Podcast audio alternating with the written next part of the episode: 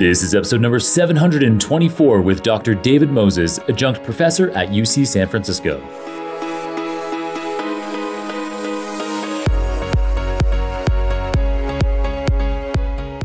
Welcome back to the Super Data Science Podcast. Today we've got a scientist on the show who has used his intellect and determination to pull off nothing short of a miracle, taking paralyzed patients who have lost the ability to speak and then using machine learning to decode their brain activity, thereby enabling an avatar on a video screen to speak for them in real time. The scientist is named Dr. David Moses, and he's an adjunct professor at UC San Francisco. He's also the project lead on the Bravo brain computer interface restoration of arm and voice clinical trial. The recent success of this extraordinary Bravo project resulted in an article in the prestigious journal Nature that was published two months ago, as well as a YouTube video that has over 3 million views despite being published just last month. Today's episode does touch on specific machine learning terminology at points, but otherwise should be fascinating to anyone who'd like to hear how AI is facilitating real life miracles. In this episode, David details the genesis of the Bravo project, the data and the machine learning models they're using on the Bravo project in order to predict text, to predict speech sounds, and to predict facial expressions from the brain activity of paralyzed patients. And then he fills us in on what's next for this exceptional project, including how long it might be before these brain to speech capabilities are available to anyone who needs them. This is a special one. Let's jump right into our conversation. David, welcome to the Super Data Science Podcast. I've been excited about this episode for a while. Thanks for coming on. Where are you calling in from? Thanks, Jon, for having me. I'm calling in from San Francisco right now. I work at UCSF. Yep, yep. Um, and yeah, I'm. I feel super lucky to have you on the show. I actually told you before we started recording that I wasn't going to tell the audience the story, but I'm going to do it anyway um, because no I came across a video on LinkedIn. It was a clip of a video, and so it didn't have much it didn't have context around it. It didn't say whether there was a, an academic paper associated with the video. It didn't have any it didn't say uc san francisco. It didn't have any of the authors names associated with this research. But there was this incredible video of a paralyzed woman with recording electrodes in the back of her head who was using her brain to control an avatar on a screen and so this avatar was able to speak the words that she was thinking. It was able to capture her tone of voice um, from before she was paralyzed. And it was able to have both uh, like gestures, face gestures, those related to speech, as well as even those unrelated to speech. And so, in those three modalities text, as well as speech sound, as well as facial gestures this yeah recording electrode just in a woman's head allowing her to be that expressive in real time to her loved ones to physicians. I mean that's just it's like you know you've taken somebody who is uh, yeah I, I, mean completely unable to do any of that kind of real time communication and all of a sudden making them ex- as expressive as somebody who doesn't have uh, any paralysis at all. Uh, and so when I saw that video, I was blown away. Um, and so because there was no context, I commented on the LinkedIn post. I was like, could somebody like please provide me with some extra context on this? Like I want to read about it more. And somebody commented, you should talk to David Moses. And now you're here. So this is your work. You're one of the authors of this paper. So yeah, so tell us about it. Tell us about how this came about. Um, you know, maybe if there were like, yeah, like how did this research come about? Is this the kind of stuff that you've been doing in your lab the whole time? Yeah, go shoot. Yeah, that's great. And shout out to my friend Keshi who messaged me and was like, "You should talk to this person." I think she's the one who commented and uh, and you know kind of orchestrated this this meeting. But yeah, thanks again for having me on. I'm happy to to talk about. It. I think it'd be good to give an overview. It's it is a very complicated project, and I'm hoping that I can kind of break it down um, into something that you know everyone can understand. So uh, to start, we've done a lot of work in the lab with um, actually before we worked with people who have paralysis, we work with people who have epilepsy, and they get an electrode array implanted on the surface of their brain. And these are small circular sensors that pick up electrical activity from, from the neurons on the brain surface and in the cortex, which is the, you know, the outermost layer of the brain, the outermost neuron containing layer of the brain. And so we study, the clinicians use it to identify where seizures are originating from so that they can do surgery to, to fix it or to plan treatment. And sometimes these patients very generously volunteer to work with us and to do speech tasks. So we play them speech sounds or they speak, and we learn the mapping of the brain activity to speech. So, how does the brain represent the vowels and consonants that make up English or even other languages? And this was the basis of our scientific understanding and also our engineering understanding as we had some projects where we tried to reconstruct what they were saying from the brain activity. And so this was really great um, progression of work throughout kind of the past decade, even a little bit longer, from our lab and other labs who have been really focused on understanding the neurological basis of speech. And now our question turned to can we can we actually use what we've learned to help people who are paralyzed and who are unable to speak? And this is what's made us start the Bravo trial, which stands for BCI, Brain Computer Interface, Restoration of Arm and Voice. Our collaborators in the Dr. Ganguly's lab, also at UCSF, focus on uh, motor restoration, like cursor control, robotics. We don't focus on that. We focus on speech. And so we had a work that came out 2021 with Pancho, our first clinical trial participant, that really showed that someone who hasn't even spoken in over 15 years still retains this functional representation of speech in the brain. And we can actually pick up on that and decode that into words as they're trying to speak. That's that's really interesting. I, do you think that part of that is that people would still be having an internal dialogue? So it's a really great question, and that is one point of clarification we do really try to make. It's it is subtle, but actually does make a huge difference in the brain activity, and that is for this to work, for our approach to work, you can't just think about the speech. You can't have an internal monologue. You can't just imagine yourself saying it or imagine yourself hearing it. You have to try to say it because what we're doing is we're implanting the sensors over the surface of the speech motor cortex, which is the part of the brain around here that allows it allows us to control our vocal tract and speak. So it's actually sending commands that go through and activate different muscles in your vocal tract, your lips, your tongue, your larynx, your jaw. And it's the precise and rapid coordination of these muscles that allows us to speak. And that is the part of the brain that we're picking up on. That's the part of the brain that we record from. So the person has to actually try to speak because when they try to speak, even though both Pancho and Anne, our latest participant, who I'll talk about shortly, um, they have brainstem strokes. So the connection from this brain area through the brainstem and then to the facial muscles that is what has been damaged, that pathway. And so what we're doing is we're bypassing the brainstem where they had a stroke. And we're taking the data from the speech motor cortex, the articulator representations, and converting that directly into their intended speech using machine learning. And so that that was our first work with Pancho, and now with Anne, our latest participant. That's the video you saw. Mm-hmm. We used a denser electrode array with more channels. So we basically doubled the channel count in our in our sensors. So we get more information, higher fidelity signals from the speech motor cortex. And that's what we use to decode their intended speech.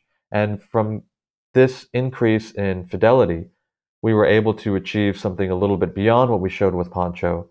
And that is we can have and communicate in full sentences at near rapid at um, 75 words per minute.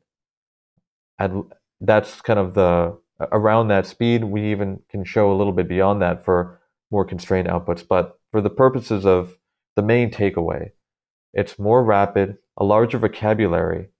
So now she can communicate with over a thousand words and construct sentences that are relatively arbitrary as long as she uses those words and communicate at about 75% accuracy and about 75 words per minute.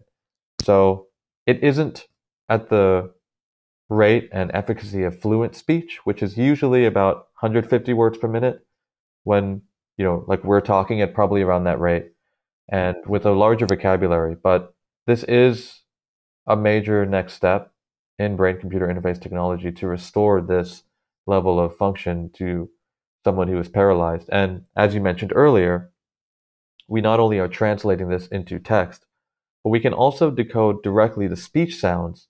So restoring a voice directly from brain activity to vocal output. And we conditioned this model on some footage we had of her before she was injured.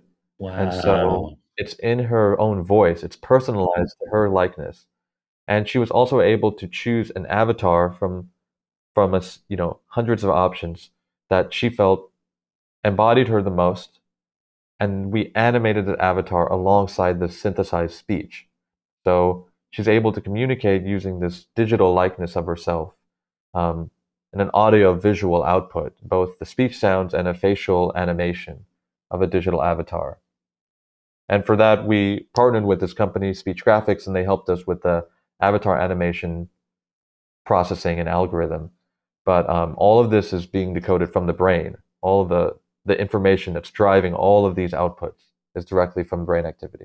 That is so fascinating. So these three different elements, did you like do them sequentially? Uh, or yeah, yeah, yeah. So it wasn't like you were trying to do all three at once. Well, so it, it's um yeah, sorry to interrupt. It's a little bit we had tried those three individually, and then we also tried them all at the same time. Um, and so our kind of we think our culminating demonstration is uh, it's a video one in the in the publication, and it shows her using the system, and we're decoding text through one model as she's attempting to speak, and we're also decoding the speech sounds directly from the brain in a separate model pathway. The model structures are similar, which we can get into later, and then the animation of the avatar is happening in real time alongside using the synthesized speech. So all three outputs are being generated at the same time in real time. Yeah, yeah, very cool. Yeah, so it's so they're I guess they're separate machine learning models for all three modalities, or is it? Yeah, is it one? We did train for this three separate machine learning models. That's right. Um, it's not. There are advantages and disadvantages, and I think it's a really interesting problem to say, oh, how can could we have one universal model to do all of that? But for this work, we did train three separate models. Now, the structure of these models were very similar, hmm. but the output, the output features that they were targeting, um, were different, and the there might have been yeah there might be some small differences in the model structure, but overall the pathway is very similar. Um, so, in terms of the way that the hardware works, I'm actually going to leave listeners to check out episode number 696 with Bob Knight, who did an episode focused primarily on how the hardware works for this kind of brain recording, um, and and that's his expertise. He's been doing that for decades, and you actually know him because he's he's affiliated. I think his primary institution is Berkeley, but he is mm-hmm. also associated with UCSF. Um, and uh, so yeah, so listeners can check out that episode 696 if they want to learn more about the recording h- hardware. And Bob kind of mostly was just leaving it of like you know then the data are collected and you can do train you know you can train a machine learning model downstream for various kinds of tasks and so let's focus on that with you david so yeah how do you do it i mean i guess you could pick one of these three that you think is most interesting or potentially go through all three and kind of explain how you collect the training data um, how you choose a model architecture how you train it how you validate it and then mm-hmm. how you get it into production Great. Yeah. Happy to do that. Um, we can start with the text model. And I should say, this work was an enormous collaborative effort, as you might imagine. I did not do all this by myself. And we have some really, really talented people on the team who have done a lot of the machine learning, um, like the hands on machine learning, the nitty gritty. So that's Sean Metzger, Kayla Littlejohn, Alex Silva. They were hugely instrumental to the project. They're also the co-first authors on the paper. And uh, also a shout out to Margaret Seaton, who is our clinical research coordinator, did a lot of organizing. It is a lot of work that makes me like this to uh, bring it to fruition. So, um, but I can definitely walk through the high level so that people understand kind of what we're doing. Um, one of the beauties of our approach is that it's the same training data that we can use to train all three models. And the training data is very simple. We have, we show a sentence on the screen. There's a brief little countdown. The text turns green, and she silently attempts to say it. Um, I'll take a brief pause to, to explain that a little bit. When she tries to vocalize, because of her specific form of paralysis, it's very laborious, very effortful, and very slow.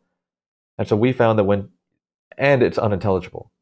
Um, but when she tries to speak silently, so that's like miming, what we call. It's like mouthing words. So you're moving your mouth, your lips, um, but you're not producing any vocal output. She found that she could do that fairly rapidly. That was actually something she could try to do rapidly. So that's what we do in this work. So she's not producing any vocal output, um, and she's just silently trying, even though she doesn't have full control over her articulators. She's trying to read the sentences aloud. Or, okay, she's trying to say the sentences silently.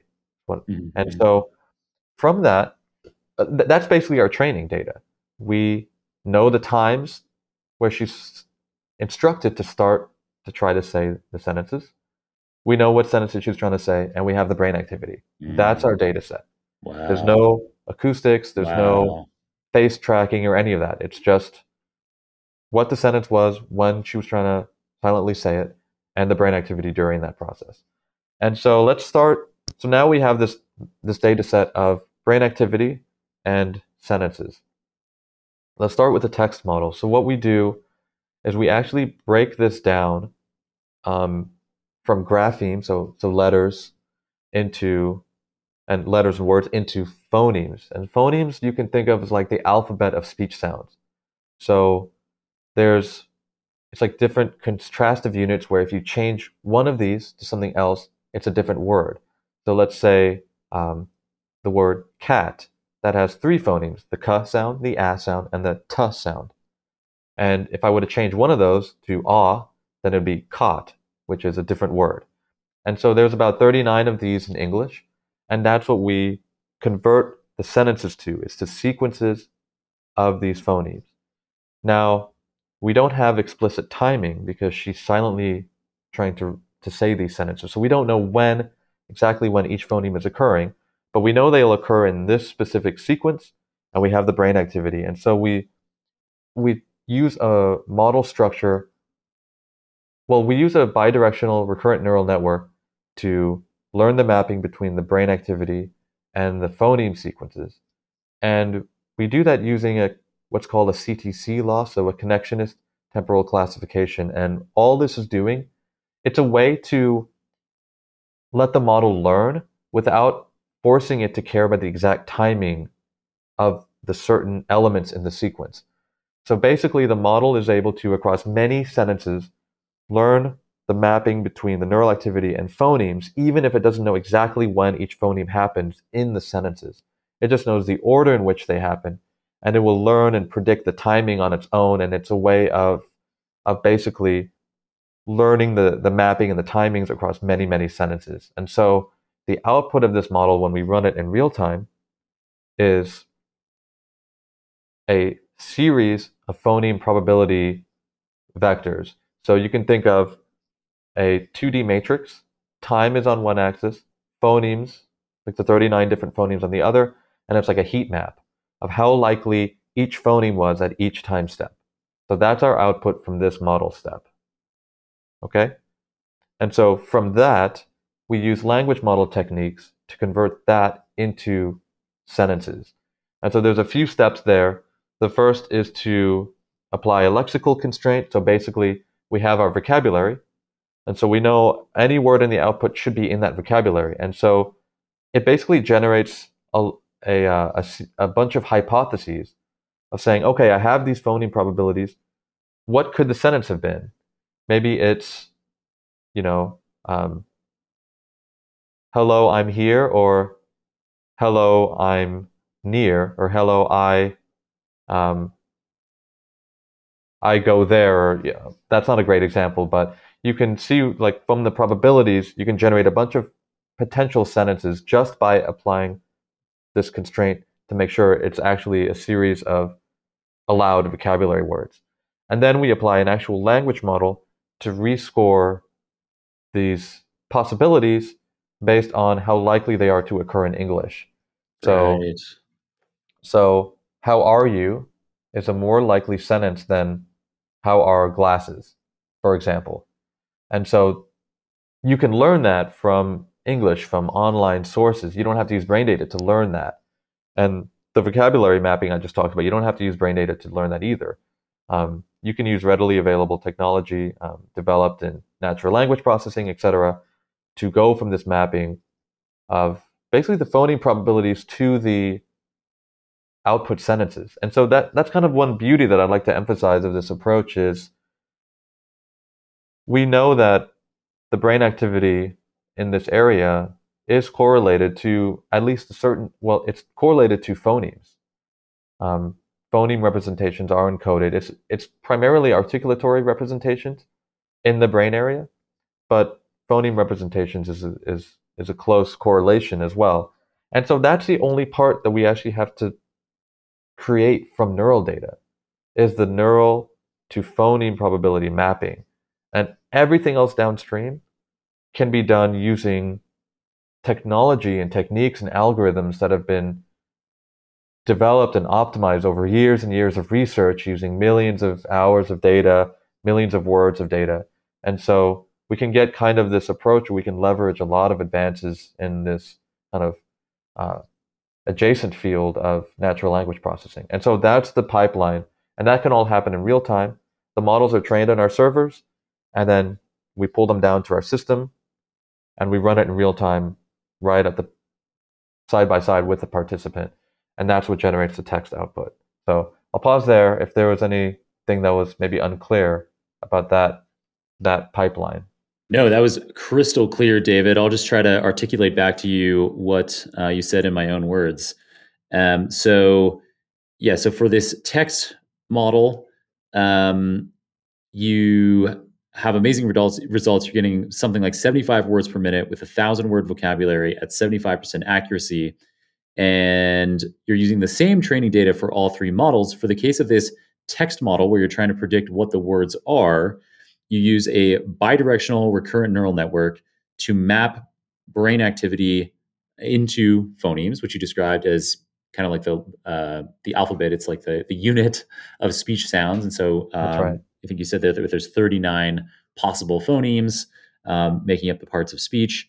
Um, and yeah, so that's like the that's that model right there is the completely new thing that you've done. Um, nobody had done that before, and I love that visualization was so clear to me of the heat map where you have just uh, two dimensional like uh, of the so over time going from left to right in the heat map you have words uh, uh, and yeah, and then you have uh, or you have sorry, sorry, going left to right over time, you have time, and then um, and then the the the rows represent um, the 39 possible phonemes. So you have this heat That's map right. of at a given unit in time, what is the phoneme that is likely being spoken here, and sometimes I would imagine there'd be some ambiguity. So some of the phonemes would have you know closer neural correlates. Um, so uh, I don't know. I'm like kind of guessing here, but things like "b" and "duh" or something like they have like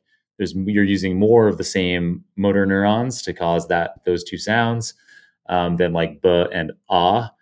Um, and so there could be so this heat map that is produced has some ambiguity, but then you can resolve a lot of that ambiguity by using NLP models that have been trained on orders of magnitude more data, um, maybe more or less out of the box, to be able to convert, like you said, uh, yeah, you, to, to use probabilities of, of kind of what phoneme is likely to be next, so that you could predict, uh, I don't, yeah, sentences that make sense.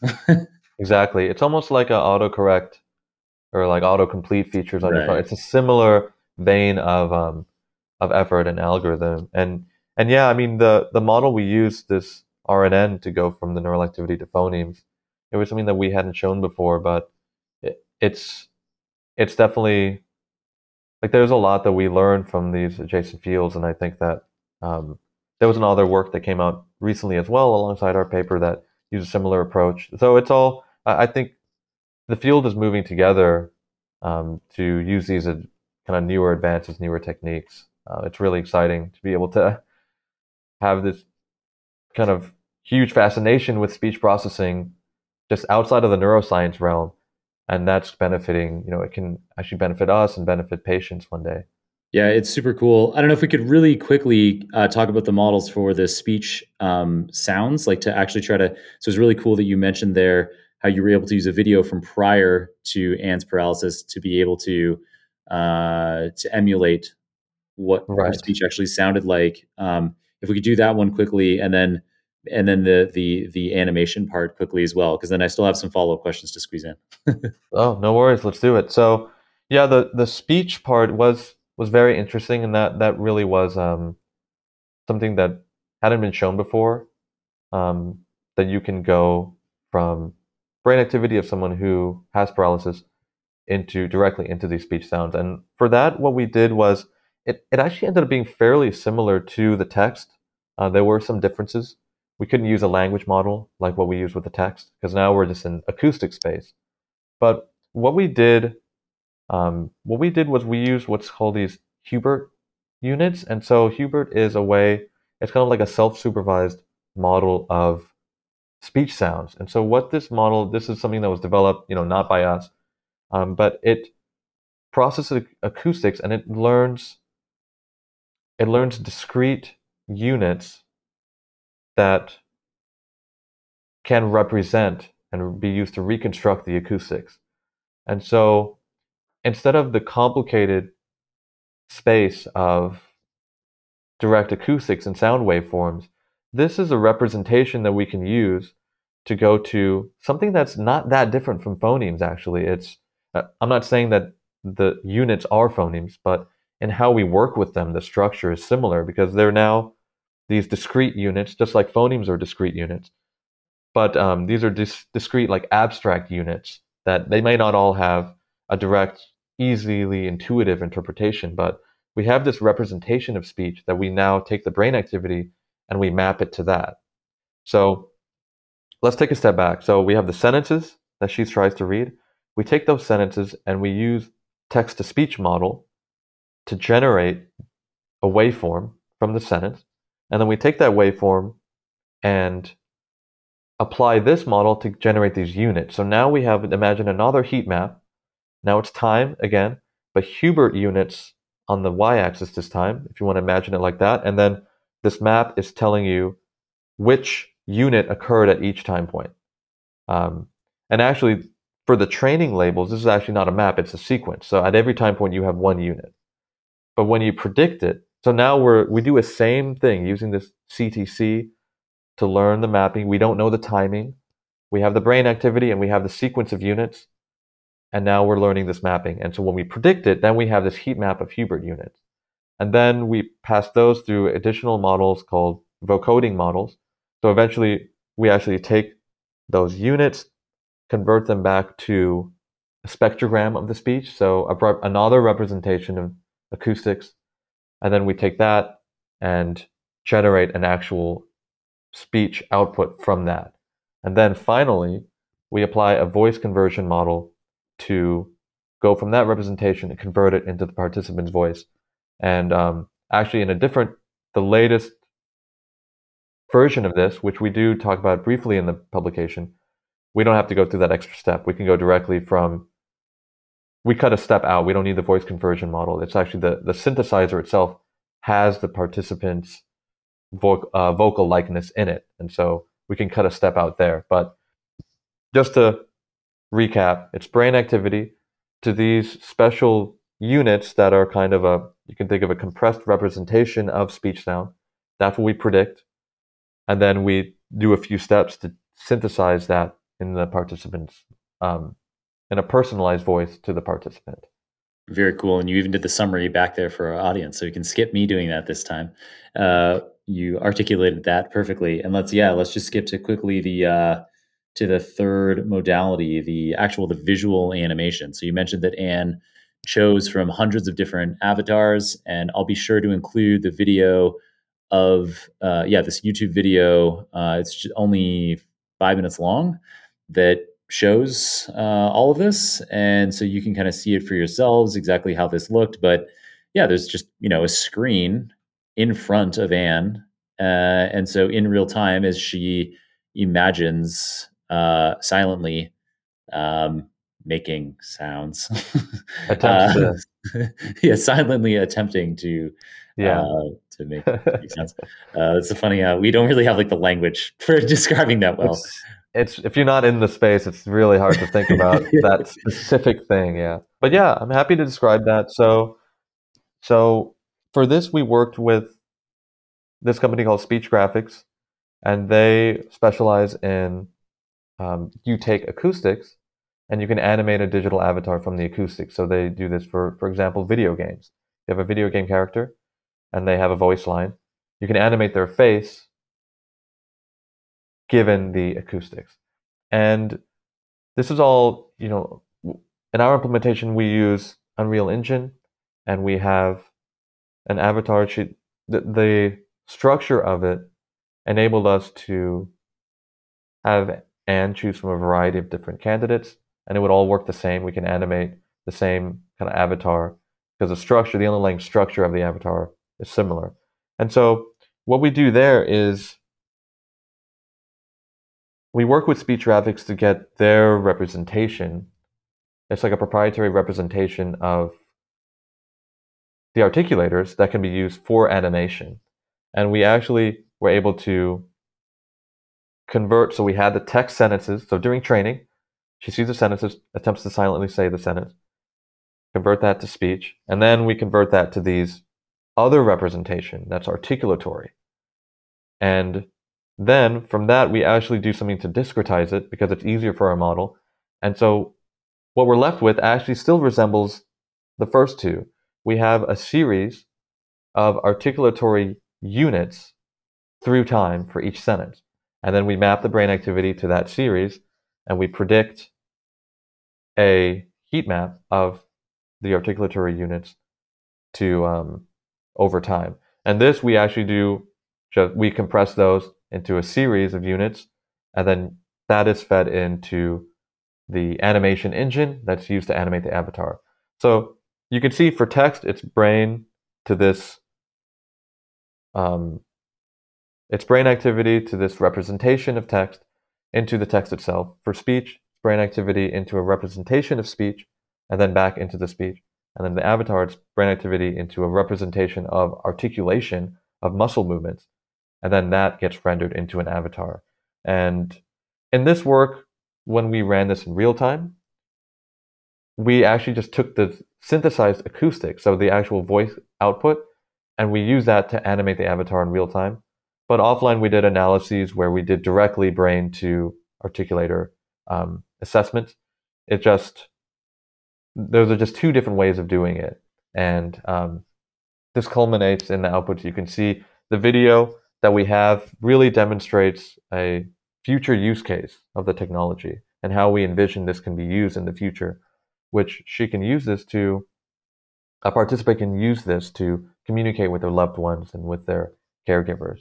Um, in the paper, also, the first video will show kind of in the experimental laboratory setting, like what we actually showed in the work, which is her um, giving a given a prompt and she reads back the prompt and it decodes all three outputs in a kind of a more controlled environment. But we definitely want to move towards having someone be able to use this to just do their daily conversations and kind of live their daily lives, express themselves. That's that's really the goal. Yeah, it's really amazing to uh so the the video on YouTube has over 3 million views, which is wild. Uh it came out just a month ago and to kind of to summarize what a lot of us are thinking about this, the most upvoted comment on YouTube says to see these young scientists using their dedication and intellect change lives like this is really heartwarming.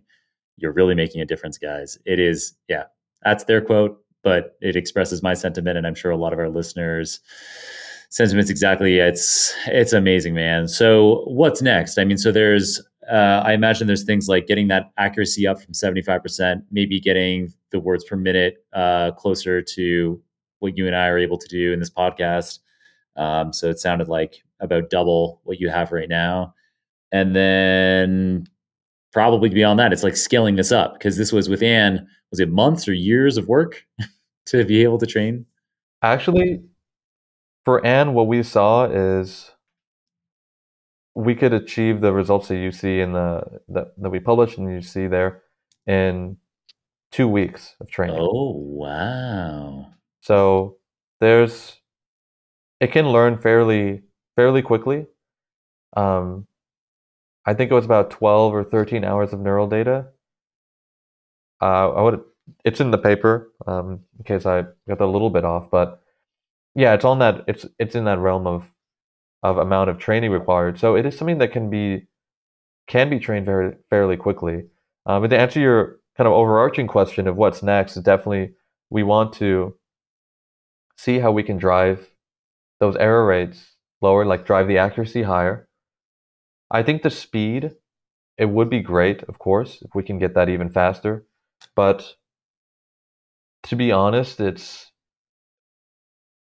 for this patient population who has to communicate letter by letter with eye trackers or head trackers or or other things like that, um, even something 75 words per minute would it, it's not just a linear improvement, and this is something that was described by Anne and her partner, which is that it actually changes. It's not just oh now I can communicate x times faster. It it's it's a non it's categorically different what kinds of conversations they can have um, they were describing that sometimes when they're arguing about something like talking about something debating and they're getting you know you know how we are. We get into the moment and we get passionate about it.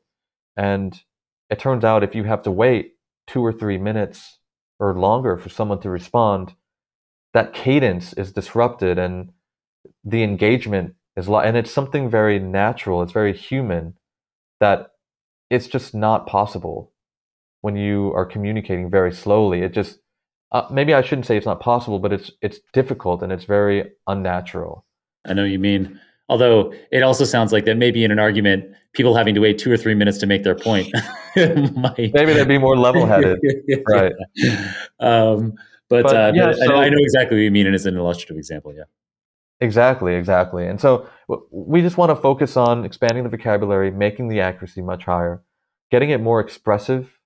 Um, if they can control the pitch of the output, so I'm communicating in a sentence, or I'm communicating in a question, or you know, placing emphasis on certain words. Like these things are all very interesting to us, and in parallel, there's improvements that can be made to the hardware as well for this to actually reach patients, we believe that you can't have this system that we have where we have to like plug in basically to a port that's implanted through her skull.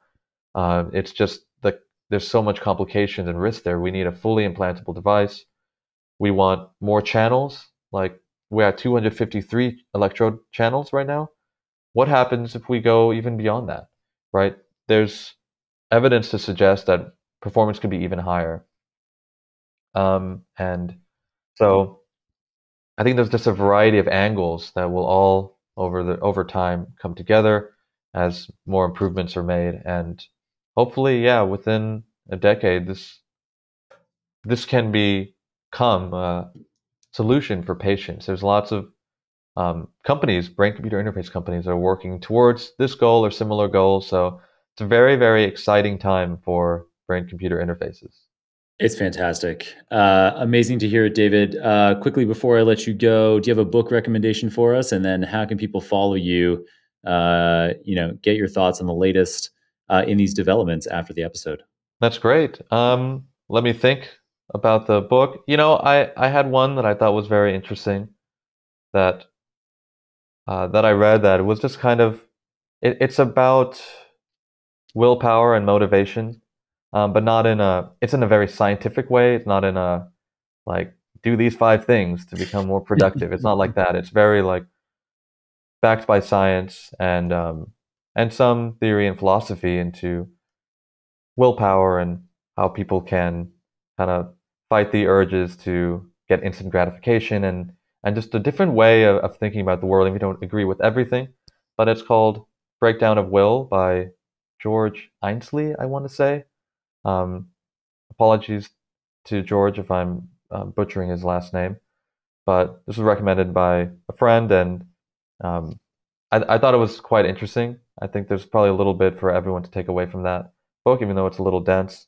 And then to follow me, I'm uh, admittedly not super active on social media, but um, probably the best chance would be on Twitter, which is at, and then the word at David Moses. There was already a at David Moses, so I'm at at David Moses. That's good enough. Uh, just like so, it's yeah, like ampersand and then at David Moses. Yes. Nice. All right. Yeah, we'll be sure to include that in the show notes. David, thank you so much for being on the show. This was an eye-opening episode, and yeah, it's amazing the things that you're doing. Keep it up, and we can't wait to see what you do next. Thank you so much for having me. It was my pleasure. Yeah, take care. Amazing. In today's episode, David covered how, after a dozen hours of data collection over two weeks, the Bravo trial enables a paralyzed woman named Anne to have a video avatar speak for her in real time using her neural activity alone. He also talked about how distinct machine learning models are used for three simultaneous capabilities, namely predicting text, predicting speech sounds, and predicting facial expressions. He also filled us in on how, going forward, implanted recording electrodes with many times more channels could allow for lower error rates and become a commonplace clinical solution in about 10 years' time. All right, that's it for today's episode. I hope you found it inspiring. If you enjoyed it, consider supporting the show by sharing, reviewing, or subscribing. But most importantly, just keep listening. And until next time, keep on rocking it out there. I'm looking forward to enjoying another round of the Super Data Science Podcast with you very soon.